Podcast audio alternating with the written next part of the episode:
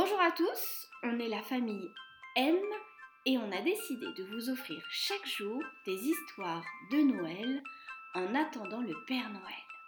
Et j'ai avec moi une super équipe, j'ai mon fils Je m'appelle Clément et j'ai 6 ans. et j'ai aussi ma grande fille Je m'appelle Olivia, j'ai 4 ans. et j'ai aussi super papa. J'ai 10 ans. On vous souhaite une bonne écoute à tous et on vous dit à bientôt. Bonjour les copains et les copines. Voici notre 22e histoire. Il nous reste combien de jours avant Noël? 3. Trois jours, trois jours. Ça se rapproche beaucoup là. C'est vrai Olivia? Oui. L'histoire que l'on va vous raconter ce jour, c'est l'histoire qui s'appelle Un cadeau original. C'est l'histoire d'un enfant qui s'appelle Justin et qui ne chante pas très bien. Tu aimes bien chanter Olivia?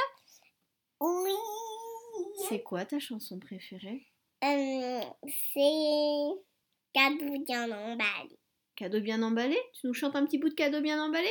Cadeau bien emballé, papier doré ou argenté, ruban en tire-bouchon dans mes petits chaussons, un hélicoptère pour mon petit frère, des crayons couleur pour ma grande sœur, des bigoudis pour ma mamie. Vous avez entendu comment Olivia chante bien? J'espère que vous connaissez cette chanson et que vous connaissez la suite. Aujourd'hui, on dédicace cette petite histoire à un petit garçon qui nous écoute et qui aime beaucoup les histoires de la famille M. C'est qui? Camille. Alors Camille, on te fait des gros bisous et également à toute ta famille. Au revoir. À bientôt. Un cadeau original. Justin était un adorable petit garçon qui avait un seul défaut. Il chantait très faux. La pluie se mettait à tomber dès qu'il entonnait le moindre refrain. Ce matin de décembre, la maîtresse voulait apprendre à sa classe un chant sur le Père Noël. Très flatté que l'on chante en son honneur, le Père Noël s'était assis au-dessus de l'école sur un nuage confortable pour profiter du concert. Un sourire éclairait à l'avance sa barbe soyeuse. La maîtresse donna le signal du départ. Aux premières notes, le Père Noël sentit ses oreilles vibrer.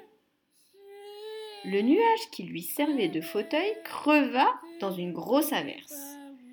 Pour ne pas tomber, le Père Noël dut se retenir à une corde de pluie. Dans la classe, la maîtresse se mit à rire.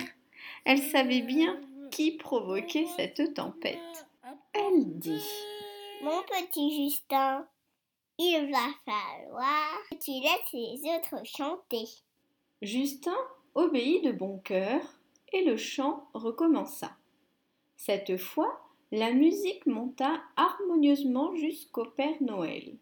Mais celui-ci était triste. Il n'aimait pas savoir Justin à l'écart. Il eut soudain une idée. Je vais faire un cadeau original à ce petit bonhomme. Je vais réparer ses cordes vocales. Pendant ce temps-là, Justin regardait distraitement la partition du chant. En bas de la page, le Père Noël était dessiné sur son traîneau.